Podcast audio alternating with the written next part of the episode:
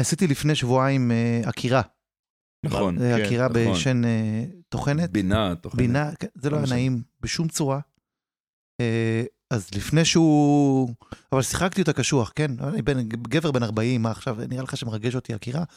אז הוא כזה אומר לי, אני מזריק לך עכשיו חומר, תכף אתה לא תרגיש כלום, הוא בא, מכניס את המחט, אתה מרגיש את הדקירה הראשונה, כי אתה עוד לא מורדם, הוא לוחץ, אתה מרגיש לחץ, ואז הוא אומר לך, עוד כמה שניות אתה תרגיש נמלים. ואז הסתכלתי לו בלבן של העיניים, ואמרתי לו, הזרקת לי נמלים? איזה גדול, זה ענק. אה, זה היה בדיחה, כן. אה, זה היה בדיחה. מה, זה מעולה. אני מצטער, אני סחי, לא... אני לא... פרק ארבע, חברים, שלום לכולם, פודקאסט הכובע, גבי, תומר, לאון, מה העניינים חברים, מה שלומכם?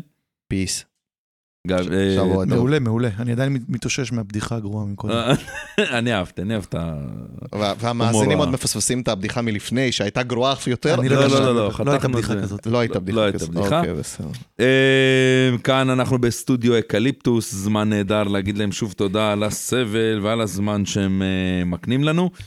מה היה לנו השבוע? כשאתה אומר להם, אתה מתכוון למשפחה של תומר. כן, מה, הם עכשיו סופגים את השטויות שלנו, לא? זה הכלבה החדשה של תומר. נכון. יש כלבה מילי. מילי. מילי, מילי. כי ידוע כשאם אין אני לי. מילי. מילי, בדיוק. This is the rhythm of the night. The night. Oh yeah.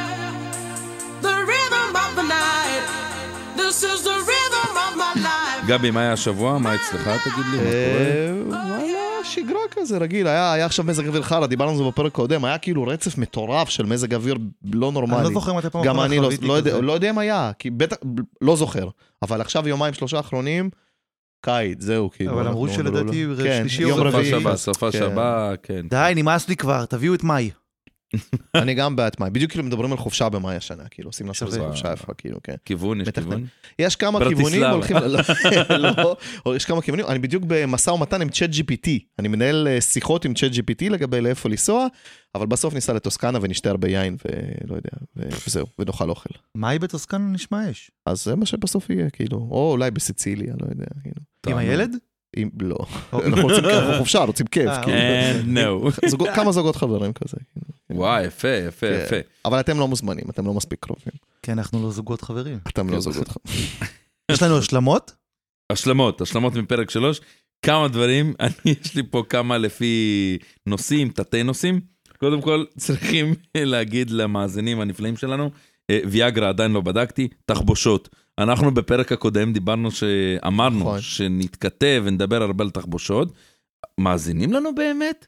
באמת הוואטסאפ שלנו עושה את הסינכרון הזה? לא עשיתי, לא קיבלתי שום, כאילו דיברנו על תחבושות במשך שבוע וחצי עכשיו, ולא קיבלתי הקפצה אחת. אז אני קרוע בין שתי כאילו נקודות קיצוניות. אוקיי. או שהוא לא מטרגט אותנו כי הוא לא מקשיב לנו, או שהוא מקשיב לנו והוא כל כך חכם שהוא מבין שאנחנו כאילו מטרילים אותו. כן. יכול להיות, אבל מנטול אגב, עוד רבין מנטול ממשיכים, ממשיכים לתקוף אותי מכל הצדדים, בחיי. כי הוא יודע שאתה באמת משתמש בזה, אבל תחבושות הוא מבין שאנחנו מטרילים אותו. אז אולי אנחנו צריכים לעשות את אותו ניסוי, נגיד נעשה את אותו ניסוי, אבל משהו יותר רלוונטי עבורנו. עדיין, מוצר שאתה לא צריך לשום צורה, אבל יש היגיון שתקנה אותו. כן, כן. למשל. אני אחשוב משהו עד סוף הפרק, ואנחנו נחליט בסוף הפרק. אוקיי, מעולה. כמובן, המאזינים מוזמנים לשלוח לנו כל מיני דברים שאתם רוצים לנסות, לבדוק. אנחנו מוכנים להיות השפני ניסיונות. אני גם עדיין לא בדקתי תחבושת, אבל אין לדעת. האמת שהחזבת עם הוויאגרה. אני ציפיתי לתוצאות בשלב הזה כבר. עוד לא, אולי במאי. אולי במאי. אולי במאי. מה יקרה עד מאי? מה יקרה עד מאי? לא יודע, אין לדעת. אתה לא הולך לעשות סקס עד מאי? זה בעצם... אני חושב שכולנו גברים נשואים ולא עושים סקס מ... אבל עד מאי? רגע, לדעתי הוא צריך את הטריגר, כן? ברור לך שבשביל לנסות את זה, הוא צריך לחפש את זה, למצוא את זה, ללכת, לקנות. בוא נעשה כזה הסכם. אני אשיג לך לפרק הבא, אחד כדור, בפרק חמש. אתה בפרק שש צריך לספר את החוויה שלך ממנו. וואי, וואי. אתה, תהיה זה נבוך, הוא נהיה אדום. לא, אני כאילו... איך אתה בדרך כלל עם כדורים? אתה בסדר עם כדורים? זאת אומרת, לקחת, תוספים וכאלה. זה מגיע בכמה מצבי צבירה, לא, יש... לא נראה לי שיש לי בעיה עם זה, אבל אני חשבתי על זה באוטו, כשסיימנו להקליט את הפרק הקודם. אנחנו זוכרים ג'קס? כן. אז... אמרתי, בוא, אנחנו כמו, כאילו, אפשר לעשות כל מיני שטויות, כמו עם ויאגרה או תחבושות. לא, אני לא מתכוון להיכנס לעגלת סופר ולהתגלגל במדרגות. לא, אני אפילו לא אקח ויאגרה אישית, אבל בסדר. כן, ברור להפיל עליי. הנה, נפל לי הטלפון, אפשר להקליט פרק. טלפון חדש. וואי, נכון, גבי, גם טלפון חדש. האמת, פלאפון חדש, אמת, שישרפו. שישרפו. פעם היה... איזה פלאפונים היו פעם? מנגו של מוטורולה היה הראשון שלי. לא, זה היה של... היה לנו איזה שתי מקובלים בכיתה שהיה להם את זה. אז זה מה שהיה לי, כאילו, מנגו של מוטורולה, זה היה הפלאפון הראשון שלי, כאילו. וואלה, של החיים זה היה. גדול צהוב? גדול צהוב, לא דוהם צהוב, הוא היה גדול מאוד, כאילו, וכמובן שאי אפשר להתקשר, אפשר רק מספר אחד, ובאיזה קרק. ויכולים לחייג אליך. אליי כן יכלו לחייג. זה כזה כיתה ו', זין, משהו כזה. אצלי זה היה בכיתה ד' נגיד, או משהו כזה, או היי. זה אפילו לא באמת היה שלי, זה ההורים שלי היו כאן מביאים לי לפעמים... והיית מחייג מהטלפון הזה לטלפון הקווי בבית. כן, בדיוק, בדיוק. היום הילד שלי לא יודע מה זה טלפון, הוא לא מבין את הקונספט בכלל של טלפון קווי. אני כבר לא מדבר על זה על טלפון חוגה. ומה עם טלקארט שהיית מתקשר דרך גוביינה? זה אני לאון. אגב, אין...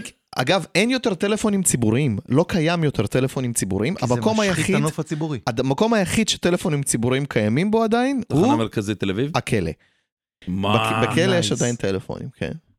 וואי, זה נדיר. אני כשאני מנסה להיזכר בבום, כאילו בבום הראשון, כן? לא נדבר איתך אייפונים ב-אלפיים ושש אלפיים ושבע, זה שהנוקיה פעם ראשונה הנגישו את הבלטה שלהם למשהו שיש לו כזה סקינים מתחלפים, ויצאה פעם ראשונה כאילו ששחקנו סנייק, והיה תחרויות כאילו כיתה ת', כיתה י', היינו עושים תחרויות בסנייק. תשמע, פעם לא היה לנו סמארטפונים, סתם שהיינו עושים, הם משחקים בסנייק, נכון? כאילו, פשוט כל היום סנייק. לא, יותר מזה, היית קורא הודעות, היית כאילו חושב על איזה שמות לקרוא לאנשים. כן. טטריס לייט. טוב, עוד איזה כזה שלמה קטנה. אני חייב להגיד איזה משהו, שני דברים. קודם כל, ים הבריכה. זוכרים מהפרק הקודם? למה שמים חלור במים? כן. אז uh, עשיתי איזה מחקר קטן, אני עם עצמי. Uh, בגדול, אני חושב מה שאתה אמרת, גבי, שזה באמת על... Uh, בשביל לנקות ולחתק כל מיני חיידקים, כן. וכל מיני uh, בקטריות וזה.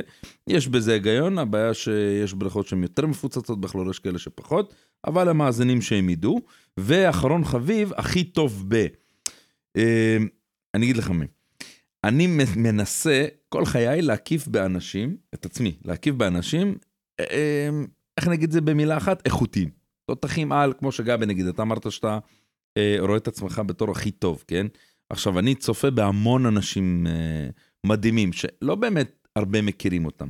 למשל, דוגמה אחת, יש איזה פסנתרן, פיטר בוקה, אם אתם מכירים? לא, לא שמעתי עליו בחיים. פסיכי לגמרי. מה שהוא עושה על הפסנתר, אתה נמס. אז כאילו, אני לא יודע באמת עד כמה אתה צריך באמת מפורסם כדי להיות הכי טוב ב... עוד נגיד דוגמה, דוגמה אחרת, נגיד חוץ מאם דיברנו, אני לא יודע אם דיברנו על זה בפרק או בפרה הפרק עם פרדי מרקורי, שהוא פרפורמר ענק, אין, אין לזה, אין על זה ויכוח, אבל מה נגיד תגידו על אביו פנחסוב? אז נכון שהוא לא מביא את אותה כמות של אנשים, אבל אני חושב שאם גבי נגיד אחד בתור שהולך להמון והלך להמון הופעות, אני חושב שאתה יכול לעוף שם אצלו בהופעה בקטע מפגר. אני לא אוהב אותו. אני גם לא, לא מתחבר עליו כל כך, לא, אבל... זה מרגיש לי מתלהם. כן, זה... יכול להיות שזה קצת בוטה גם. אגב, להבדיל, בסגנון קצת דומה, אני לא יודע, עכשיו אני מקווה שאני לא מעליב, נגיד הפרויקט של רביבו, מגניבים רצח בעיניי. די, די, זה דוד. איך אתה כאילו מביא קאונטר להביאו פנחסוב עם הפרויקט של רביבו? לא טוב? לא, זה לא כאילו, זה לא אותו קטגוריה. למה? זה כמו שאנחנו נדון באיזה... איזה סוג של סטייק אתה אוהב, ותגיד, אני הוא עלק מעדיף מנה פלאפל. מה? כן. אבל פלאפל זה לא בשר. בדיוק, ורביבו זה לא מוזיקה. ופנחסוף כן? לא, זה טופים. מבחינתי, אני שומע פנחסוף, ואני שומע מישהו דופק על שולחנות. אני בקטע של סתם אנשים שבאים לעשות שמח. בדיוק, אני אפילו לא מדבר על המוזיקה. אני מדבר על זה בקטע של אנשים שבאים לעשות שמח. אז אלה באים... יש להם גם שיר בן זונה שאני אוהב, נו וגוד. אני לא סובל את השיר. לא אוהב אותו. זה קטע אמיתי כאילו? כן, כן, שהם כתבו מתי, לפני שנתיים. לפני כמה שנים, כן. כאילו מסתתר מאחורי זה, בוא נרחיב את קהל השומעים שלנו. לא, פשוט פשוט שיר מצחיק ברוסית שממש אהבתי אותו, כאילו. פחות התחברתי. טוב, נראה לי זמן טוב לפתקים, לא? שיש לכם משהו להוסיף, להגיד. השלמה קצרה, השלמה קצרה. נכון. עברנו עשרה ימים מהפרק הקודם, ברוך השם שמונה שנצים, אפשר לרוץ פה בפרק הראשון. לא, לא, רגע, בוא ניגע בזה, מה היה ביומיים שלא היה שנץ? עבדתי פשוט ביומיים האלה בצהריים. בצהריים? רבי, המאזינים יחשבו שאתה עובד רק יומיים. תשמע, זה די נכון. שמונה שנצים. שמונה. שמונה. שמונה. כמה שנצים אני עשיתי בעשרים האחרונים? פחות משמונה. נכון. יפה. אפס. בוא נרוץ על פתק ראשון, יאללה, חברים. חברים, אנחנו שולפים אותם. מה זה, יש לנו כובע של W S O P, תגיד, זה תמיד היה כובע של W S O P או שזה כובע? מאז ומתמיד. מאז ומתמיד. רק עכשיו שמתי לב, שבכובע שממנו, יש לך עוד אחד מתחת לזה, בכובע שתומר ממנו מוציא את הפתקים, פתאום רשום עליו W S O P. זה כובע רשמי של W S O P. הבנתי. אנחנו נגיע ל-W S O P השנה. פשוט אין שום סיטואציה בה אתה יכול לחבוש אותו. כאילו מתי אני אלך עם כובע רשמי של W S O P. ב-W S O P זה הכי כאילו פטט. מה נלך איתו לחתונה, לבר מצווה של דוד? תנסה. טוב, מוכנים? יאללה, פתק ראשון. פתק ראשון. לים, אתה לא זה, לא שם כובע. יש לו כובעים אחרים. לים אתה צריך ללכת עם כובע של צבאי, לא עם כובע כאילו סטייל. אוקיי. יצרנו פתק ראשון, חברים. פתק ראשון. קריפטו. קריפטו. מי הכניס קודם כל? גבי. אין מצב שאני הכנסתי אותו, אבל אין לי בעיה לדבר. לא, אולי העברת מאחד המאזינים ששלח לך? יכול להיות שהעברתי מאחד המאזינים. אני רק יכול לסכם שאני אין לי מושג בזה. אני לא מבין בכל המסחר בקריפטו, ביטקוין, כל הדברים הנלווים לכך. כן, נשמע מעניין, אבל תכף אתם תגידו, ואז אולי אני אוסיף איזה... מה החוויות שלך עם קריפטו, אם בכלל? אז יש לי שני חוויות של קריפטו. שתי חוויות, סליחה. אחת מהם היא שב...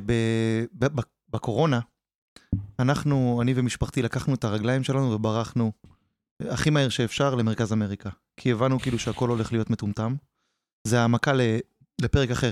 אבל מה שעשיתי שם, ברגע שהגעתי למרכז אמריקה והתמקמנו, התמקמנו בקוסטה ריקה, דיברתי הרבה עם סימחון באותו זמן, ואמרתי לו, קח את הרגליים שלך. סימחון זה שחקן פוקר. סימחון זה חבר משותף כאילו של הברנג'ה. אבל אנשים שלא שחקני פוקר, לא יודעים מי זה סימחון. סימחון, סימחון. סימחון. לא, אני מכיר אותו כי... דיברתי עם ביבי. לא, קודם כל זה חבר שלי שלמדנו בכיתה, מכיתה ו' בערך. וואלה. כן. זה לא ידעתי. נפרדנו בצבא כי הוא הולך לחיל האוויר, ואני הלכתי למקום אחר, ו... אבל הייתם בקשר טוב כאילו? שלום שלום כזה. אתמול דיברתי עם סימחון, בחיי. הוא שיעה. קיצר אז... ישר שלחתי לו, קח את הדברים שלך ותגיע להנה, לקוסטה ריקה. אחרי ארבעה ימים הוא היה. הוא פשוט בא לקוסטה ריקה, ואני זוכר שכל ה... הוא היה בערך שבועיים, שבועיים וחצי שם איתי, אני הייתי איזה שלושה חודשים, ארבעה חודשים, כל השבועיים הוא היה בדאון מטורף, בגלל איזושהי מפלה כאילו של הקריפטו שם, שהוא כנראה היה מאוד מאוד מושקע שם, וכל יום אני רואה אותו יותר דיכאוני, אנחנו באמצע, באמצע כאילו אי מטורף, עם קופים שיורדים מהעצים, וקוקוסים וזה, והוא אוכל סרט על זה שזה, שהוא קנה אותם ב-ארבעים ותשע, ועכשיו הם לא יודע מה, עשרים ואחת. אז זה האחד, והשני זה שיש את הצוות של האנליסטים במשרד, שכבר הרבה זמן אומרים לי, תקשיב, מתישהו, לקראת דצמבר עשרים ושתיים, הוא יגיע ל-עשרים ואחת, ואז זה מטריג... כשאתה אומר עליו, אתה מדבר על ביטקוין. כן, ואז זה יטריג מלא רולים אצל אנשים, שהם יתחילו לקנות, ואז המחיר שלו יעלה, אז תקנה ב-עשרים ואחת וחצי. לא עשיתי עם זה כלום, זה לא מעניין אותי, הוא הגיע ל-עשרים ואחת, והיום הוא על ארבעים ושש. כן. זהו, אז אני יכול להגיד לכם שאני בעל גאה של אפס מטבעות קריפטו. מאז ומתמיד, אבל. מאז ומתמיד. מעולם לא החזקת... מעולם. אוקיי. אני, ההיסטוריה שלי עם קריפטו מתחילה... מתחילה ב-אלפיים שבע עשרה. זו הייתה תקופת זהב באופן כללי של הקריפטו בקרב שחקני פוקר. ב-אלפיים שבע עשרה גם הייתה העלייה הראשונה הגדולה של ביט. ביט עלה בכמה חודשים בטירוף. גבי, למה דווקא שחקני פוקר? אני, בגדול, כל אוכלוסיית החברים שלי והאנשים שאני סומך על דעתם הכלכלית הם פשוט שחקני פוקר. אוקיי. אז, ובאיזשהו שלב, רובם, ב-אלפיים שבע עשרה, רובם התחילו, זאת אומרת, בהתחלה כנראה הרוב נכנסו סתם לקנות ביטקוין ואיתריום, והחזיקו ביטקוין ואיתריום, ואז באמת התחלנו להתעסק, הם התחילו להתעסק, גם במטבעות אחרים, מה שבזמנו היינו קוראים עליהם אלטקוינס, אבל בגדול השם האמיתי היה שיט קוינס, כי כאילו רובם היו באמת פיור שיט. שיט. אני נכנסתי לקריפטו כי לי הייתה סיבה אידיאולוגית מאוד מאוד עמוקה להיכנס. אחד הדברים שאני הכי שונא בעולם זה בנקים. אני ממש ממש ממש מתאהב בנקים. בנקים עושים לי... אני חושב שיש לנו פתק של בנקים, ומתישהו נדבר עליהם בנפרד, אבל בנקים עושים לי מאוד מאוד רע, ו... ופשוט... האידיאולוגיה של מסחר ללא בן אדם, ללא מערכת שקובעת לך מה לעשות עם הכסף שלך, ולפעמים לא נותנת לך למשוך אפילו מזומן שלך מהבנק, שלא לדבר על להכניס כסף לבנק, זה, וכשאתה שחקן פוקר זה נהיה הרבה יותר קשוח והרבה יותר משמעותי, כי מה לעשות, אני עבורם איזושהי נורה אדומה, מאוד מאוד משמעותית. אני חיפשתי, אני חיפשתי מערכת אחרת, מערכת, נקרא זה מערכת חוץ-בנקאית להעברות פיננסיות, וביטקוין מאוד מאוד משך אותי. יכול להגיד שב-אלפיים שבע עשרה הרווחתי הרבה כסף, בכל מיני התעסקויות בקריפטו, ב-אלפיים שמונה עשרה הפסדתי יותר ממה שהרווחתי ב-אלפיים שבע עשרה, הייתה לי תקופה... היית גם ב-אן אף טי מתישהו? אן אף טי כבר היה אחרי שכבר מונגרד ירד לי, ירד לי ההתלהבות המטורפת מכל, ה, מכל העולם הזה. גם חוויתי לא מעט סקמים, לא, לאו דווקא בקטע של אותי רימו, אוקיי? אלא בקטע של, באתי לעולם הזה בהתלהבות, אוקיי? בהתלהבות של, הנה, עכשיו אנחנו הולכים לעשות משהו גדול. ופתאום גיליתי שזה לא כזה פתאום. ופתאום גיליתי שרוב ה... הרבה מאוד אנשים נמצאים בזה בשביל פשוט, לא יודע, לעשות כסף, ולא מעניין אותו בשום דבר, וגם הם עשו את זה על חשבון, על חשבון הגב שלך, ו... אני היום לא מחזיק קריפטו, בכלל. יש לי מטבע אחד של פרויקט של חבר, שאני נמצא בו מה, מהפרי הנפקה שלו, שעשיתי עליו כמה שקלים, ואני עדיין מחזיק, אבל גם הוא, בוא נקרא, ימי הזוהר שלו הם כנראה מאחוריו, לא מחזיק היום לא ביט ולא יותר. אני עדיין חושב שזה רעיון כנראה טוב, מבחינה אסטרטגית להחזיק לפחות ביטקוין, אה, לכולם באיזושהי כמות, כי יש סבירות בעיניי כלשהי גדולה מאפס, שהעתיד שלנו, העתיד הכלכלי של העולם, הוא יהיה מבוסס קריפטו ומבוסס ביטקוין. לא יודע להערך לך באחוזים, האחוז בעיניי לא סופר גבוה, אבל הוא קיים, הוא חד משמעית גדול מאפס, ולכן אני מציע לכל בן אדם, לפחות... היום בתקופה שהוא שווה ארבעים וארבעה אלף דולר? ארבעים וארבעה אלף דולר בתיאוריה יכול להיות כלום, הוא יכול להיות שווה גם מיליון, לפי כל מיני מודלים של אנשים שהם מבינים בזה יותר ממני. זה יכול לקרות. זה יכול לקרות. להגיד לך שאני בטוח שזה יקרה? לא, אני פשוט חושב שבגלל שהסבירות לזה היא משמעותית גבוהה מאפס, זה הגיוני להחזיק את זה גם היום, כאילו לקנות גם היום, גם ב-ארבעים וארבע. אין בזה המלצת קנייה, למרות שבאמת עם ביטקוין אני מרגיש מאוד מאוד בנוח. יש סבירות גם שהוא יהיה שווה אפס? כן, בעיניי יותר נמוכה. זאת אומרת, אם אנחנו מסתכלים על שתי הקיצוניות האלה, אפס או המון, אוקיי, או המון, אז המון ביניים סבירות, שתי הסבירות ביניים לא, לא גבוהות, אוקיי, זאת אומרת, אני, כמו, יש איזשהו בלנס באיזשהו שלב שאני חושב שזה נמצא. כמו פעמון גאוס. כן, אבל, פשי, ת, ת, תשים את זה כבר בהשלמות לפרק הבא. אבל, אבל אני כן חושב ש, נגיד, אני, אני כל הזמן חושב על זה שאולי אני כבר צריך לחזור ולקנות, לא יודע, מתישהו זה יקרה. בכל אופן, קריפטו בעיניי היה פוטנציאל לעולם מדהים, שאולי עוד יתגשם, אבל אני כבר קצת מחוץ אליו. דילגת פה על איזה הקשר. דיברת קצת על העולמות הפוקר ועל המטבע. יש ביניהם קשר, לא? יש קשר, אני חווה אותו המון המון בפוקר, בקשר מאוד מאוד ישיר, בגלל שהמון המון שחקני פוקר באופן כללי סוחרים בקריפטו, משתמשים בקריפטו בשביל העברות פיננסיות, בעיקר במטבעות צמודי דולר כמו יו אס די טי, משתמשים בהם בשביל, ממש פשוט ככלי, ככלי, ככלי תשלום לעצם העניין, אוקיי?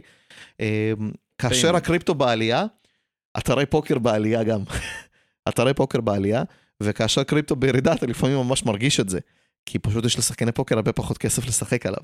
רגע, אבל אני אומר, בכל האפליקציות האלה שמשחקים, אם אתה עושה, זוכה בטורניר בכמה אלפי שקלים, ואתה משחק דרך סוכן, יגיע אליך סוכן הביתה, או שתפגוש אותו באיזשהו מקום ליד הדואר, והוא יביא לך כמה אלפי שקלים. נכון. אם אתה תביא מכה של מאה וחמישים אלף דולר, הוא לא יביא לך מזוודה עם מאה וחמישים אלף דולר, הוא יעביר לך שלוש ביטקוין, או לא יודע מה, עשרים וחמש איתריום. תשמע, כאילו יש ויש. זה מאוד מאוד נקודתי, ואני מסכים איתך שבסכומים גבוהים בדרך כלל... פשוט לאנשים הרבה יותר נוח לעבוד עם, עם מטבעות וירטואליים, בגלל שמטבע וירטואלי, אם, בין אם אתה שולח למישהו דולר, ובין אם אתה שולח למישהו מאה אלף דולר, הפעולה היא אותה פעולה. בסוף אתה צריך ללחוץ, לא יודע, ללחוץ על כמה כפתורים, וביצעת את העברה. אין ספק שבשביל להעביר למישהו מזומן, שק מזומן, אתה צריך להתאמץ הרבה יותר ב-מאה אלף מאשר בדולר, אבל יש ויש, יש ויש גם פה. אני רק אגיד להשלים את, הפ... את המסגרת הזאת של הפתק הזה, שהנושא של מסחר באלמנטים הוא לא חדש. החלק היחיד שחדש פה הוא הדיגיטיזציה וההבטחה של קריפטו שהיא אה, הצפנה אד-הוקית בין שני קצוות. אבל כבר בשנות ה... בשנים המוקדמות של המאה הקודמת, כשברוסיה היה מצב כלכלי מאוד מאוד קשה ואינפלציה מאוד מאוד גבוהה, הדיבור לפחות על זה שהמסחר שם התנהל סביב בקבוקי וודקה ותפוחי אדמה. זה היה כאילו כלי לקנות בגדים, לתקן נעליים עם תמורת חצי בקבוק וודקה. אני אגב, באופן כללי בן אדם שכסף לא מעניין אותו, אין לי שום זיקה לכלכלה, למסחר, זה דברים שלא מאוד מעניינים אותי, אוקיי? לא מאוד, או מאוד לא מעניינים אותי. באמת, אותו אלמנט שציינתי, האלמנט האידיאולוגי של המסחר הישיר, כן? Mm-hmm. הוא מה שהכניס אותי לזה, וכאילו לעבוד עם אנשים כביכול טובים, אוקיי? לעצם העניין. וברגע שזה קצת כזה התנפץ לי באיזושהי מידה, אוקיי? או הפיורנס של זה, כאילו היה פחות mm-hmm. רלוונטי, שם גם ירד לי מקריפטו, כ- כענף גדול, בוא נקרא לזה. שם גם ירד לי ממנו. לאון, הצלחנו להזיז אותך? אתה תקרא על זה? אני אקרא על זה, אבל אני סקפטי מאוד אם אני אתעסק בזה. אמנם גבי המליץ לנו, אבל אולי שווה להגיד לכאורה. אין לי שום המלצות קנייה. אני כן באמת חושב שפשוט הגיוני לאנשים שמחזיקים ומפזרים, בוא נגיד סיכונים גם בין הנכסים שלהם, בין ההחזקות הכלכליות שלהם. שווה בעיניי כאילו שאיזשהו אחוז יהיה גם בביטקוין, אוקיי? יש לי חברים קיצוניים שטוענים שכאילו צריך להחזיק מעל חמישים אחוז מההון העצמי שלהם בקריפטו. אני גם לא חושב שזה נכון, ובטח ובטח לא אמליץ את זה לאף אחד. פשוט חושב שאיזשהו אחוז יכול להיות שם. סווינגים מאוד קשים. תשמע, לאנשים שיש להם כסף, יכולים לעמוד בסווינגים קשים. חמישים אחוז? כן, כן. יש לי חברים שמחזיקים גם יותר מ-חמישים אחוז מההון שלהם בקריפטו, כן. קשוח. טוב. אוקיי, בסדר. יאללה, תן לי פתק שתיים. כן, פתק שתיים. פתק, פתק, מה יוצא לנו פה? פתק. וואו, זה מעניין אותי, יש לי הרבה דברים להגיד על זה. וואו! משחקי מחשב, חברים, משחקי מחשב. אלוהים. כשאנחנו כותבים משחקי מחשב, אז לא, אנחנו לא מתכוונים ל-ג'י טי איי שש שצריך לצאת, ולפורטנייט. ולא, כן, באתי להגיד, זה לא רולבלוקס. זה לא רולבלוקס. לא, לא. בוא נתחיל. מה הזיכרון הראשון שלכם ממשחק מחשב? שגילית שאתה יכול ללחוץ על דברים במקלדת וקורא דברים על המסך. לא יודע, הנסיך הפרסי, לא יודע. אני גם לדעתי. דייב. דייב. או דיגר, היה גם דיגר. דיגר. דייב. איזה דייב זה ישר. דייב, היית יכול לעלות לאיזה חור בקיר ולדלק מסך. דייב, דייב. בבית ספר, אני זוכר שהיה בשיעור מחשב, קיוטקסט, כאילו בבית ספר או וורד, היית יכול לצאת החוצה ולעשות דוס. תן לי שנה, שנה, איזה שנה זה? כיתה, לא יודע מה, היי או וו, זה תשעים ושש? תשעים ושבע? לא, לדעתי לפני. אני היה לי המחשב הראשון שלי, היה בשנת תשעים וחמש. יכול להיות. ואני זוכר שקיבלתי איזה דיסק שנקרא פנטזיה, יכול להיות, עם איזה שש עשרה משחקים, חלק עבדו, חלק לא עבדו, ושם פתאום אני גיליתי עולם, וואו. גולדן אקס? גולדן, כל... גולדן אקס הייתי משחק תמיד בארקיידים, אף פעם, לא חושב שהיה לי גולדן אקס במחשב, אבל, ושיחקתי לא מזמן, כשהיינו בטיול בהונגריה, הייתי באיזה כזה עולם הפינבול, הבינלאומי כזה, עם מאתיים מכונות פינבול מפעם, וכמה מהם גולדן אקסים מקוראים, היה ממש כיף עם הגמד, עם הגמד עם הגרזן, הירוק, הירוק. דרך אגב, פינבול זה משחק שאיפשהו גם עשה כזה אינטרדוס לתוך הווינדוס, אבל ביותר מתקדמים, הווינדוסים של פעם, תקשיב, שולה המוקשים זה אולי אחר בקליקים של החצי על האחבר אי פעם. אגב, פעם אחרונה ששחקתי שולה המוקשים, היה כבר שנים אחרי שכבר לא הייתי משחק, אבל בצבא היה לי מחשב עם שולה המוקשים וסוליטר וכאלה. סוליטר. סוליטר, זה קלאסי, כן. טוב, חוויה הראשונה שלי עם מחשב, כאילו הייתה, אבא שלי קנה לי מחשב, נסענו, התקינו לי, איזה מישהו התקין וזה, חזרנו הביתה, עוד הייתי גר, לא יודע, הייתי בן תשע או משהו כזה, היינו גרים באשדוד, חזרנו הביתה, נורטון קומנדר, כן, אני לא מכיר, בחיים שלי לא היה לי מחשב. הפעולה השנייה או השלישית שאני עושה זה למחוק קובץ שנקרא command נקודה com, וחזרנו ל... והיינו צריכים להתקין הכל מחדש, זה הדבר הראשון שעשיתי במחשב. זה ישפס את המחשב? זה ישפס את המחשב, כן. זה פשוט כאילו, כאילו לחסתי, אני לא זוכר, אני מנסה, היה בנורטון, היה כזה, היה זה או אף שלוש, או אף ארבע, או אף שמונה, אני לא זוכר, עבר הרבה זמן, אבל אחד מהכפתורים האלה היה מוחק, כאילו כזה דילית, ואנגלית הייתה כזה לא ממש טובה, אצלי עדיין, אז פשוט כאילו, הופ, אבא, אז עכשיו זה היה גם עליי איזה שלוש מאות או ארבע מאות שקל או משהו כזה, כן, היו צריכים לנסוע לתל אביב עוד פעם, ומישהו התקיל לנו מחדש. זה היה ממש באסה, והמשחק הראשון, זה כבר אחרי שכבר התקילו מחדש, שתחנתי אותו באותו הזמן, היה דיון אלפיים. אתם זוכרים את דיון אלפיים? זה היה משחק כזה של כאילו, צריך לבנות מבצרים וכאלה, ולהשתלט על שטחים של... זה דיגיטציה של ריסק, משהו כזה. אז דיון אלפיים... אחרי זה שיחקתי בעוד קצת משחקים של קרבות וכאלה, כמו מורטל קומבט וכאלה, ובערך בכיתה זין, נוחת, המשחק האחרון שהייתי משחק אותו היה נקרא Unreal, Unreal Tournament. Unreal Tournament. כן. ושם הפסקתי. יש לי, יש לי זה. היה גם וולף, וולף תרי די או משהו כזה כאלה. לא, אבל זה לא אותו רמה. כן, לפני, כן, כן, לפני. של גרפיקה. Unreal זה מנוע שרץ עד היום. כן, וזהו, זה היה המשחק מחשב האחרון ששחקתי בחיים שלי. גבי, תן רק... הפסקתי לשחק מאז משחקי מחשב. קונסולות? לא. לא משחק. כאילו פיפה אף פעם לא שיחקת? מחוץ מכוניות, פורצה. משחקתי מנג'ר, הייתה תקופה שהייתי משחק מנג'ר, זהו, אבל זה כאילו ממש נקודתי מנג'ר, וגם, זו תקופה מאוד צרה. מנג'ר אני זוכר שהייתי, היה לי חבר מהשכונה, שהיינו משחקים אצלו, בליגה האנגלית, הוא היה תמיד בוחר את ניוקאסל, ואני הייתי בוחר את ארסנל, ואז אתה יודע, משחקים תור-תור, משחק, כאילו השבתות שבליגה, היינו משחקים, ואז גיליתי שהוא מרמה אותי. כן? גם אני לא הבנתי איך אפשר לרמות במנג'ר. עשה לך עבודה במנג'ר? הוא גילה איזה שטיק, שאתה יכול כאילו להגיע עד דקה שמונים ותשע, ללחוץ נראה לי כוכבית, ואז זה מרסה את המשחק, וכשאתה מעלה אותו עוד פעם, זה מעלה לפני המשחק, ואז הוא עולה עם הרכב אחר, כי הוא מבין שהרכב הקודם לא עבד. מה? את זה לא הכרתי, תשמע. כאילו, הוא אמר לי, עכשיו זה המשחק שלי, לך תמזוג חשתייה במטבח, הוא היה משחק, איזה הרכב כאילו מוזר כזה, מעלה ארבע חלוצים, או שהוא מנצח ארבע אפס, או שהוא מפסיד, עושה כוכבית, ואז עולה עם הרכב סולידי. חברי? תשמע, לא גברי בעליל. ממש לא גברי, אבל מה המשחק הכי אהוב עליך? אין, אז אני לא יודע, כאילו אין משחקים אהובים, אני אני מדבר על זה הרבה עם חברים שלי שהם גיימרים ומשחקים עד היום, ואני אני היום לא מסוגל, לא, לא מסוגל להתחבר לקונספט הזה של לשחק משחקים כשהמטרה היא לא לעשות כסף בסוף לעצם העניין. זאת אומרת, לשחק משחק לשם המשחק לעצם העניין, אוקיי? אני, אני, אני לא, לא, יש לי, לא יודע, אני לא מבין את זה, אני פשוט לא מבין את זה. הילד שלי משחק, יש לו כאילו נינטנדו, אז הוא משחק כל מיני מריו קארט וכאלה.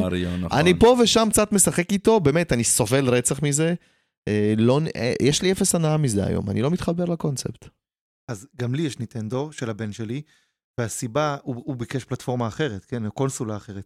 אני יודע שאם יהיה פה סוני או אקסבוקס, ויהיה בהם משהו בקטגוריה של ג'י טי איי, שזה משחק שאין לו מהות, אתה יכול פשוט לנסוע במכוניות כל היום. או שוטרים, אני פחות. אתה פשוט תהיה במשחק כל היום? או נגיד God of War, שאתה הולך והורג אנשים ועושה משימות.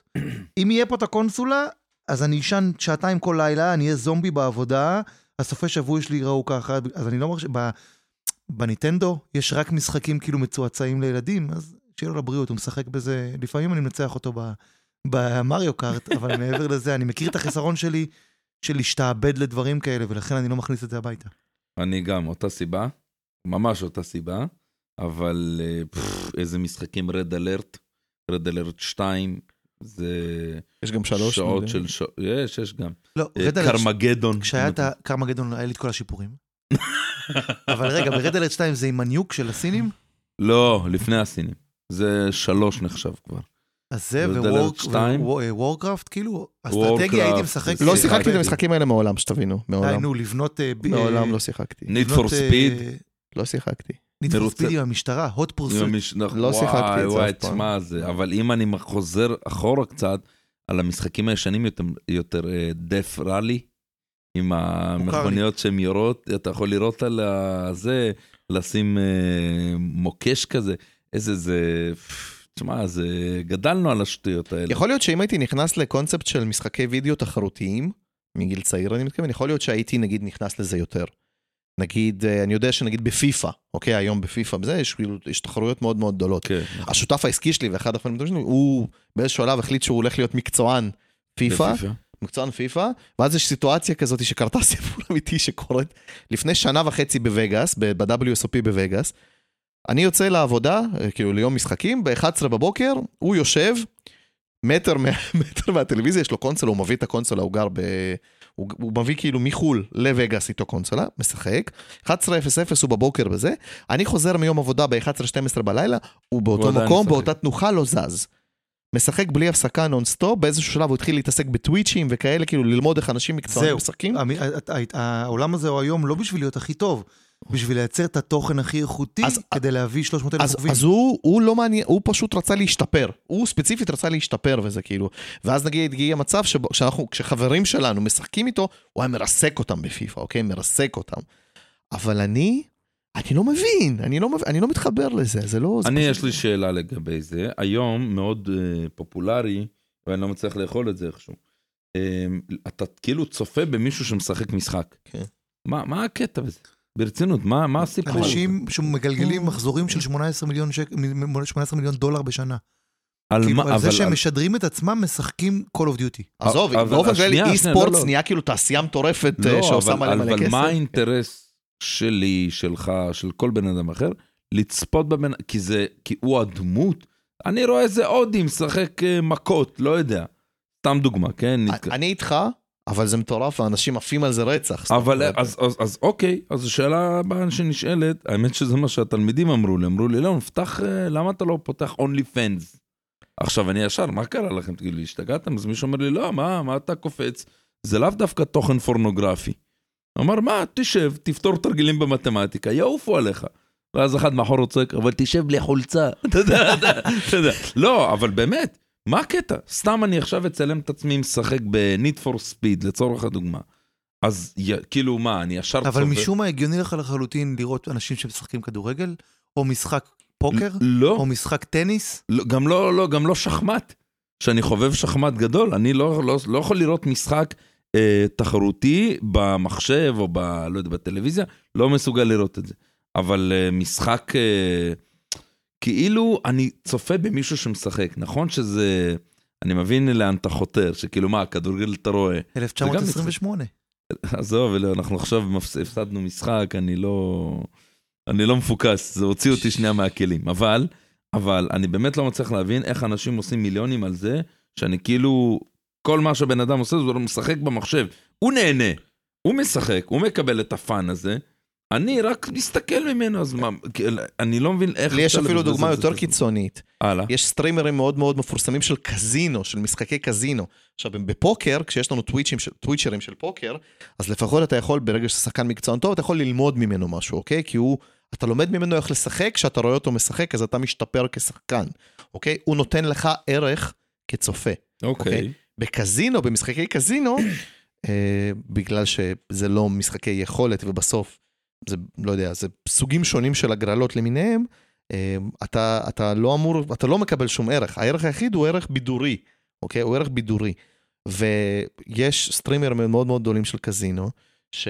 שצופים בהם עשרות ומאות אלפי אנשים. שהם הולכים כאילו לבקרה ומגלגלים. הם, משחקים סלוטס אונליין. סלוטס אונליין. זאת אומרת, מה שהם עושים, הם כאילו מגל... לוחצים, כן, כאילו לוחצים על, ה... על לוחצים הכפתור, על הידית הווירטואלית, כי אין אפילו ידית. זה, לא, זה לא ידית אמיתית. אפילו מוציא את הפשן מזה.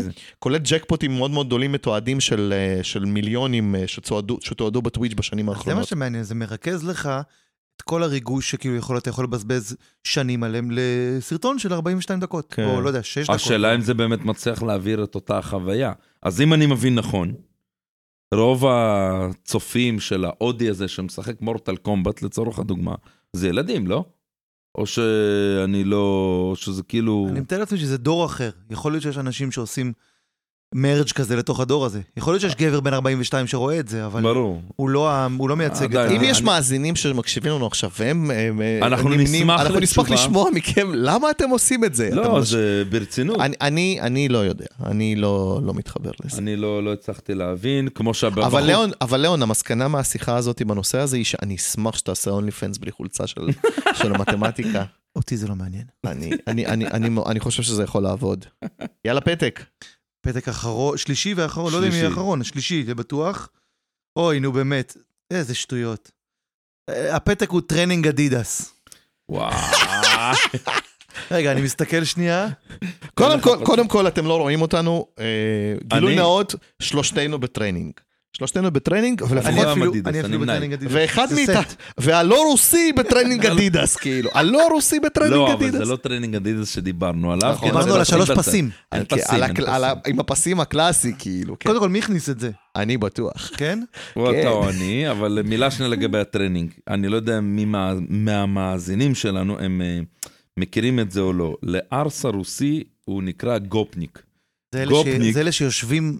זה אלה, שיוש... באוויר ומאשנים? זה אלה שיושבים על המדרגות בדרך כלל, לא בספסלים בפארקים, אוכלים בדרך כלל גרעינים, הם לבושים בטרנינג, בדרך כלל גם יש להם נעלי אלגנט, וכובע כזה לא קסקט. גם שים לב שזה כאילו טרנינג תמיד במכנס, החולצה לא חייבת להיות טרנינג, כי החולצה לפעמים תהיה כאילו סתם חולצה טיקי. סוודר יכול להיות. אבל המכנס חייב להיות טרנינג. נכון, המכנס חייב להיות טרנינג? חייב להיות טרנינג. מלא פעמים הם אס אס אר. נכון, נכון. אס אס אר. מה זה אס אס אר? סי סי סי פי. סי סי סי פי. סובייט יוניון. ברית המועצות לשם. ברית המועצות. כן, אס אס אר, באמת. עכשיו הפתעת הרעה. רגע, כשאתה אומר אס אס אר, זה חלק מהמכנסיים? מכנסי אס אס אר זה כאילו זה כזה, זה גם אתה יודע, זה עניין של אופי כזה, לא יודע, אנחנו מ-אס אס אר אחי, כאילו, מה? עכשיו אתה הולך עם זה נגיד בבית, אני בטוח שגם לגבי, בטוח, בטוח יש את המכנסיים האלה, בטוח. לי אין אס אס אר, בבית שמרת לא הייתה מכניסה לי. זה יש להם כזה כחול ניילון, עם שלוש פסים לבנים בצד. זה כאילו לא, כן, זה לא כחול, זה אדום ניילון לעצם העניין, זה אדום ניילון יכול להיות, כן. אבל הפעם הראשונה שהיה לי מכנס דומה, היה לי מכנס דומה, הייתי ממש ילד, זה היה מכנס לא בדיוק אמא שלי נראה לי קנתה לי אותו, כי היא חשבה שזה אס אס אר, אבל זה היה כזה חולצה, טרנינג, חולצה ומכנס של הפועל חיפה, כדורגל, של הפועל חיפה, כדורגל, היינו גרים בבית קרקע, היינו גרים בבית קרקע, פתאום אנחנו רואים מישהו, כן, באשדוד, פתאום אנחנו רואים איזה מישהו מוריד לי את זה מהכביסה בחוץ, כאילו, יש גישה לזה, מבחוץ מישהו זה, אמא שלי קולטת ופשוט רצה אחריו, צועקת לה, מישהו גנב לך טרנינג מהחבל כביסה? כן, כן, מישהו גנב לי, כן. אגב, סתם של הפועל חיפה? כן, סתם כערת שוליים. הדבר הכי דוחה שגנבו לי אי פעם בחיים, לא קשור לטרנינג, אבל הייתי מתאמן בחדר כושר, שהייתי נגיד בצבא, גנבו לי, גנבו לי כפפות של אימון, אחרי אימון, מהלוקר. אחרי אימון, זה היה כפפות של נגיד עשרים שקל, הם היו בנות חצי שנה, אני לא מרחם על, כאילו, באמת, הבן אדם שקיבל אותם. הריח. על, אני, באמת, אני, המחלות שיש בהן. אני עוד לא, עוד לא עברתי את השלב של זה שמישהו גנב לך טרנינג. כן. של הפועל חיפה. כאילו אדידס רוסים של הפועל חיפה. כן, כן, זה קרה. מהחבל. כן, זה קרה. באשדוד? כן, זה קרה. לא סביר שיש עוד הפועל חיפה באשדוד. אני לא חושב שהוא גנב כי הוא חשב שזה טרנינג של הפועל חיפה, הוא פשוט ראה טרנינג תלוי, ראה פשוט טרנינג תלוי. אגב, באותה תקופה הפועל חיפה הייתה לא... נכון, נכון, זה בדיוק בתקופה שגם זכו באליפות. מה, זה ב-תשעים ושבע עם ג'ובאני רוסו, בדיוק זכו באליפות, כן. אז יכול להיות שדווקא כאילו היו להיט, זה בדיוק באותה תקופה. היה לי טרנינגים כאלה, היה לי כמה טרנינגים של מכבי. היה להם דולפינים שרירים, לא? בלי שרירים. בלי שרירים כנראה, כן. אין כזה דולפין עושה יד כזה שריר. אבל הטרנינגים האלה, באופן כללי, הטרנינגים של רוסים, זה כאילו, זה, לא יודע, זה משהו, יש לי כאילו אימג' של פשוט עשרות אלפי אנשים באשדוד כאלה ככה, לא יודע, growing up. אבל זה גם הסימן הכר, זה כמו שטיח על הקיר. נכון. נכון שיש גם אצל הפרסים, אבל זה הרוסים... תשמע, יש גם ארסים לא רוסים שלובשים טרנינג. יש גם ארסים לא... לא, אבל אתה כאילו רואה, אתה יכול לזהות ממש... ברור, ברור. בטח באשדוד, אשקלון, כל ה... זה טייפ, זה כאילו, זה עניין של ממש של אופי. עכשיו נגיד, אשתי לא מוכנה שאני אשים דברים כאלה. היא לא, היא פעם הייתי, כשהתחלנו לצאת, עוד היו לי כאלה. עוד היו לי כאלה. אתה לא אמור לצאת עם זה מהבית. אני הייתי יוצא הרבה מזה. הייתי הולך עם זה ל... לא, אתה אומר, אני אומר לך, זה הארסים הרוסים. הייתי הולך לבית ספר ככה. הייתי הולך לבית ספר ככה. וגם לאכול גרעינים. זה כאילו האנדר ארמור, רק באנלוגיה הרוסית. אנדר ארמור זה כאילו טרנינג. אבל אנדר ארמור זה כאילו טרנינג שנגיד עולה קצת כסף, גם לא יודע, הוא קצת קצת מותג. זה לא, אחי, זה עולה עשרים וחמש שקל בזברה. כאילו, פשוט... רגע, אני רוצה להושש פה עוד איזושהי ספקולציה. זה קשור איכשהו כפכפים הכחולים שיש עליהם את הפס הלבן עם, עם גרביים מתחת? טאפצ'קי זה נושא אחר. טאפצ'קי זה נושא אחר. אה, זה טאפצ'קי? לא, כן, טאפצ'קי זה בבית, כן, טאפצ'קי זה רק בבית, כאילו. אני אצלם לכם, אני אצלם לכם. עם טאפצ'קי נגיד לא יוצאים מחוץ לבית. אין דבר כזה לצאת. זה נחשב טאפצ'קי? כן, זה טאפצ'קי לכל דבר. אבל לא על זה אני מדבר, אני מדבר על האלה מגומי שהולכים איתם במקלחות של החדר כושר. לא, לא, זה לא. לא, זה לא קשור. זה לא של הרוסים. עם האצבעות בחוץ, עם שלוש פסים. לא, זה גומי. גומי, גומי. לא קשור לטרנינג. לא, זה משהו אחר. לא, אנחנו מדברים באמת על... על משהו שמייחד אותנו כעם סובייטי, אוקיי? באדמת הקודש. איך אתה מסביר? מה הקשר כזה הדוק בין אדידס לסובייטיזם? тот, кто носит Adidas, настоящий, והמאזינים יכולים... תתרגם, תתרגם למי שלא רוסי. זה בסדר, לא צריך, כאילו. מי שלובש אדידס הוא... משהו. וזהו, וזהו. הוא אוהב לאכול. אוהב לאכול, זהו. בוא נגיד נשען על קיור. בוא נגיד מקלף אבוקדו. הנה הוא עבר את הגב, הנה הוא עבר את הקו. חברים, אצלנו אוהבים את כולם. אצלנו אוהבים את כולם, גם אם הם לובשים טרנינג של אדידס, כן. אגב, כמובן לא לשכוח של אדידס, היה בזמנו מתחרה מאוד חזק, דיאדורה. אוקיי, גם הם היו עושים טרנינגים, כאילו, של החיים. כן, הייתי ממש, הייתי הולך לבית, כאילו, ככה זה, הייתי הולך למשחקי שחמט, ככה. ברור שזה יכול לחזור, כאילו, בשנייה.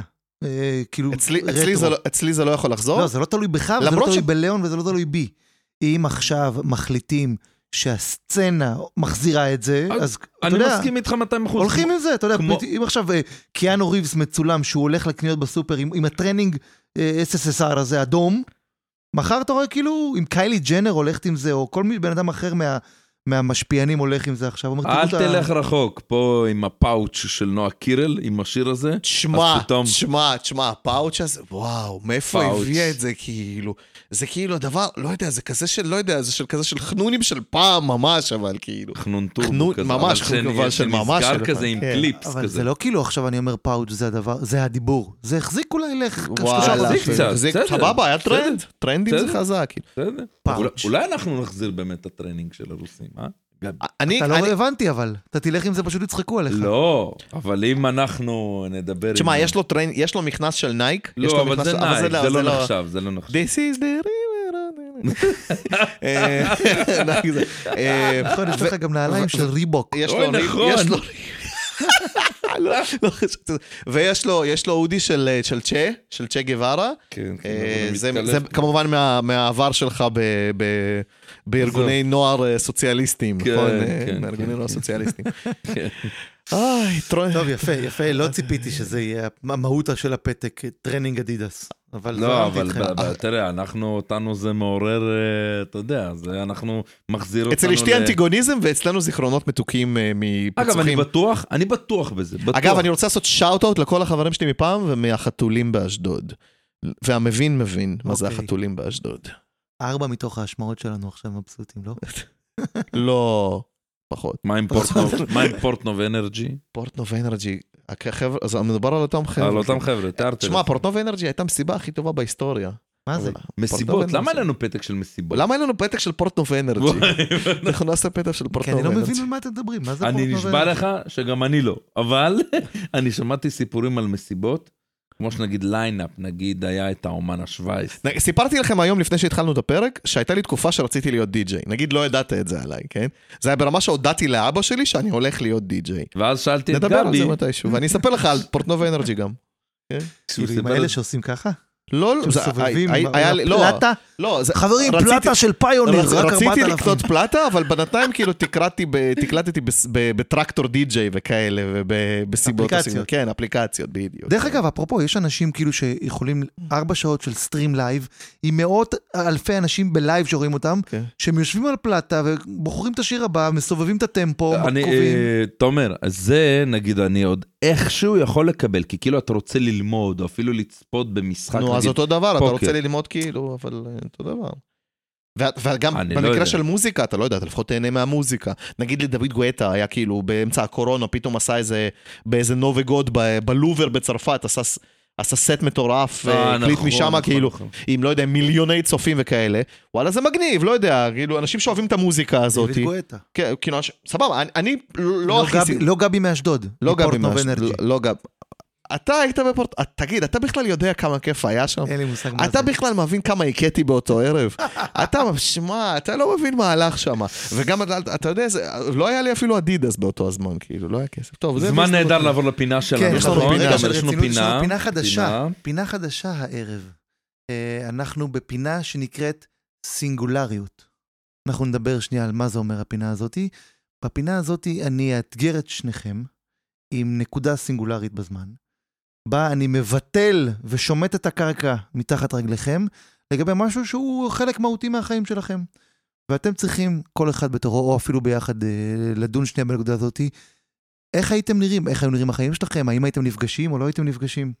אני רוצה לשנייה, ממש לקפוץ ולגעת בנקודה הזאת. הנקודה הסינגולרית שאנחנו נראים עליה כרגע היא, היא המצאת השחמט. עולם השחמט לא קיים, משחק השחמט לא קיים. מה זה, מה זה הופך אתכם? מי אתם היום? אני יודע קצת על ההיסטוריה ועל הרקע, לא רק של האינטראקציה ביניכם, אלא האינטראקציה של כל אחד. משחק השחמט מהווה איזשהו חלק משמעותי בחיים שלו. גבי, אתה רוצה לענות על זה או שאני אתחיל? זה כל כך בומבסטי שאני אפילו לא יודע איפה להתחיל, תתחיל אתה. תראה. נתחיל מזה שאני ולאון לא היינו מכירים אם לא היה שחמט. לא רואה אופציה איך היינו מכירים. אני מעריך שלא, מעריך שלא, אבל נגיד בשונה מגבי, שהוא היה ממוקד מטרה והוא היה באמת תותח בזה. והוא רצה, שם לעצמו איזושהי מטרה, לדעתי, תכף הוא יתקן אותי אם זה נכון או לא, של להשיג, סתם דוגמה, להיות אלוף הארץ, או להיות אלוף אירופה, או דברים כאלה. אני דווקא הסתכלתי על המשחק הזה מכיוון אחר, אני עניין אותי ליהנות. מה זה ליהנות? הייתי בא למשחקים, והייתי מנסה, סתם דוגמה, לחשב דברים מפגרים, איך אני יכול לתפוס מלכה ליריב בחמישה מהלכים. והייתי גם מפסיד המון, אני עדיין מפסיד, היום הפסדתי משחק ליגה. אבל הייתי נהנה. הייתי ממש נהנה מזה. אחר כך, לא אחר כך, אבל אפילו יחסית מהר מאוד, בגיל ארבע עשרה הפכתי ל... עברתי לתחום ההדרכה יותר, ואחרי זה ניהול המועדון וכל המסביב. כן, אני יכול להגיד שזה אחד הדברים שאומנם יש לי גם קעקוע ראשון, מעריך שלא האחרון, של שחמט שעשיתי, כי יש לי באמת... כמו תודה גדולה למשחק, לכל מה שמסביב לזה, הכרתי אלפי אנשים מדהימים, אני חושב שזה גם... ומה היה קורה בלי? הוא עיצב אותך, לאון, באיש, בקבלת ההחלטות שלך, בהתפתחות שלך, בחשיבה הלוגית, האריתמטית שלך. אני בטוח במאה אחוז שכן. מצד שני, מה קורה אם לא, אני אחד שלא יכול לשבת בלי מעש. קשה לי מאוד, נגיד. אז היית היום אלוף ברידג'? אני לא יודע, אני לא חושב שהייתי גם אלוף ברידג', כי אני לא מכוון לזה, לא מעניין אותי להיות אלוף. ברור שאני רוצה לנצח, כל אחד רוצה לנצח, אבל אני רוצה ליהנות ממה שאני עושה, ואני כל הזמן תמיד כאילו צריך להיות בעשייה. אני בטוח בזה שהייתי מוצא איזה משהו אחר לעשות, אם זה תיאטרון שאני עושה, או דברים אחרים, אבל תשמע... אבל זה לא אותה תקופה, מתי היית, בין כמה היית שפגשת את המשחק בפעם הראשונה? אח הגדול לימד את האמצעי, האמצעי לימד אותי, ואני קראתי את כולם כשהייתי ממש קטן, אבל הגעתי יחסית בגיל מאוחר פה בארץ, כשעלינו מחבל הטרנסניסטריה ב-תשעים וארבע, הגעתי למועדון ב-תשעים ושש, תשעים ושש, תשעים ושש, התחלתי, הייתי בן עשר בערך, שהיום זה כבר נחשב בערך לזקן, בעולם שלנו. שמעתי על כמה שפרשו, פרשו מהענף.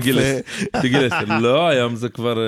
סוס מת, סוס מת. ארבע וחצי, חמש שם מתחילים, אבל התחלתי בערך מגיל עשר, ואם לא הייתי מתחיל עם שחמט, אולי הייתי משחק מורטל קומבט, הייתי מצלם, אולי זה... כנראה היית יותר עשיר היום. בטוח הייתי יותר עשיר, זה בטוח הייתי יותר עשיר, אבל אני אסיר תודה, ממש אסיר תודה למי שלימד אותי, למי שליווה אותי בהמשך, את מי שפגשתי, ביניהם את גבי, כי תשמע, זה... ואת אמירם. וואי. אחלה אמירם.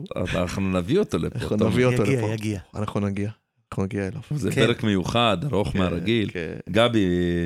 גבי, לאון נוגע בנקודה הזאת סביב כאילו חוויה. אני מתאר לעצמי שאצלך בחיים זה יותר נקודה סינגולרית. אני, אני, אני אתייחס קודם, לפני שאני אגיב, אני אתייחס למשהו שלאון אמר שהוא...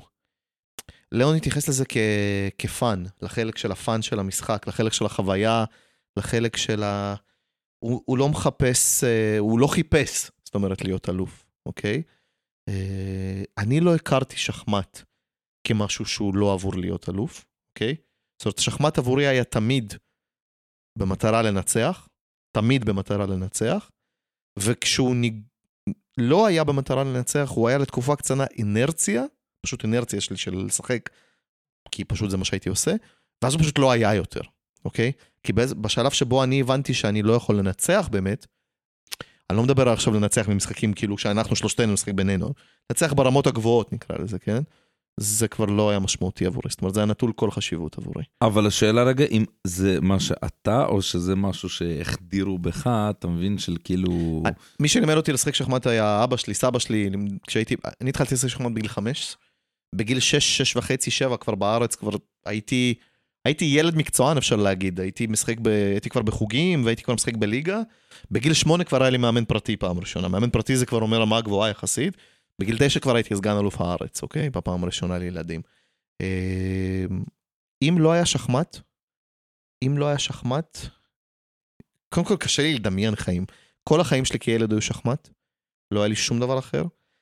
אני מניח ומאמין שאם לא היה לי שחמט, אז הייתי כנראה הולך לחוג אחר, אוקיי? כנראה הולך לחוג אחר, אין לי מושג מה. פשוט כל כך קשה לי לדמיין את זה. אבא שלי באיזושהי מידה, כשהוא היה דוחף אותי, ומאוד מאוד, וצורח, ולא יודע, וממש ממש ממש, מקדם את העצמו שלו, מה שהוא קיווה להיות בשחמט דרכי. אוקיי, זה היה מאוד מאוד מאוד מובן, ולא יודע, עד שכאילו הפסקתי להקשיב לו, שזה כבר היה בגיל שבו הייתי כבר שחקן ברמה מאוד גבוהה, זה ככה היה תמיד, זה היה פוש, פוש, פוש, פוש. אני הכרתי כמובן גם הרבה אנשים מגנימים, הכרתי את לאון ועוד הרבה אנשים מגנימים בשחמט, אבל להגיד ש... שהפן החווייתי וה... לא יודע, המסביב שלי של המשחק, בסוף, נגיד היום יש לי מהשחמט, לא יודע, אולי שלושה או ארבעה חברים שנשארו, אולי, במקסימום. כל השאר ב... לא יודע, או שהם פחות קרובים אליי, או שהם בעיניים פשוט אנשים מטורפים. אתה מתייחס שנייה ממש ספציפית לשחמט, אתה לא חושב שזה פוגש אותך בסקילים אחרים שלך, במה שאתה עושה, בתחרותיות, במשהו שהוא כזה one on one או יצר בין אנשים? אני בטוח חשיבה לוגית, אני בטוח בן אדם מאוד תחרותי, אוקיי? אני בטוח בן אדם מאוד תחרותי הרי זה בטוח גם משפיע על הפוקר, בוודאות. הפוקר נכנס למקום שבו שבו חיפשתי יותר ביטוי ל, בוא נקרא לזה, למה אני, בן אדם סוציאלי נגיד יותר, שחמט הוא משחק מאוד מאוד לא סוציאלי, וכאלה, וכאילו כמובן שילוב של יכולות אנליטיות, והכל טוב יפה. אני כן בן אדם תחרותי, אבל אני חייב, כשאני נכנס למשהו מאוד, אני חייב לדעת שאני מנצח בו, אוקיי? חייב. ו... ואם לא הייתי מכיר שחמט, אז או שהייתי מכיר משהו אחר, אגב ברידג' ציינת אופציה, מי שהכיר לי את הפוקר נגיד, היו חברי נבחרת ישראל בברידג', אז אולי ברידג', לא, אם הייתי, אם הייתי נגיד נתקל בזה באיזשהו שלב, כן? אתה לא מדמיין עולם בו זה היה יכול להיות טיסנאות, שזה משהו שאתה עושה עם עצמך ביצירה, והיום היית קדר או פסל? בסופו של דבר, אני היום כמעט בן שלושים ותשע, מעולם לא הצלחתי להחזיק תחביב, אוקיי, תחביב, שבו אין לי מטרה כלשהי שהיא מטרה חומרית נקרא לזה, אוקיי? כשחומרי זה גם יכול להיות, גם גביע זה חומרי לעצם העניין, אוקיי? זאת אומרת ניצחון זה גם חומרי, גם אם לא זוכים באמת בכסף פיזי. בסופו של דבר שחמט לא באמת הכניס לי כסף בחיים מהמשחק, כי פשוט זה ענף שמאוד מאוד קשה להתפרנס ממנו, אבל תמיד תמיד תמיד צריך לכוון מבחינתי לנצח, אוקיי? להיות טוב, ממש טוב. כל הדברים האחרים שעשיתי לא החזיקו מעמד אצלי, לא החזיקו מעמד, ולכן אני חושב שזה ייצב לי את כל החיים, את כל החיים זה ייצב לי, כן. יש לי שאלה לבולה, אבל אני שוקל אם לשמור אותה או שלהוריד עכשיו. בוא נוריד עכשיו. כן. ממה אתה נהנה, גבי? שאלה נוראית. שאלה שאני שואל את עצמי ומדבר איתה הרבה. היום אני לא נהנה כמעט מכלום. אני נהנה מהפודקאסט שלנו, באופן כללי נהנה מיצירת תוכן, לקבוצה שלי בוואטסאפ, וכשהייתי כותב מאמרים, ולכל מיני אתרים למיניהם, אז אני נהנה מזה. אני נהנה עדיין מנסיעות פוקר לחול, לטורנירים וכאלה, שאני יכול אולי להגיע לאיזשהם רמות תהילה מהם, אבל בכללי אני לא נהנה מכלום. פשוט אין לי, אין לי משהו שאני נהנה ממנו. שנאצים. נהנה משנעצים, אוקיי? התשובה היא שאני לא נהנה מכלום. ואם היית מחדד את השאלה ושואל לי ממה אני מתרגש, שזו שאלה קצת שונה, זו שאלה כאילו קצת שונה, אני מסכים, אבל היא יכולה להיות נגזרת אולי, התשובה היא ליטרלי מכלום, לא מתרגש יותר מכלום.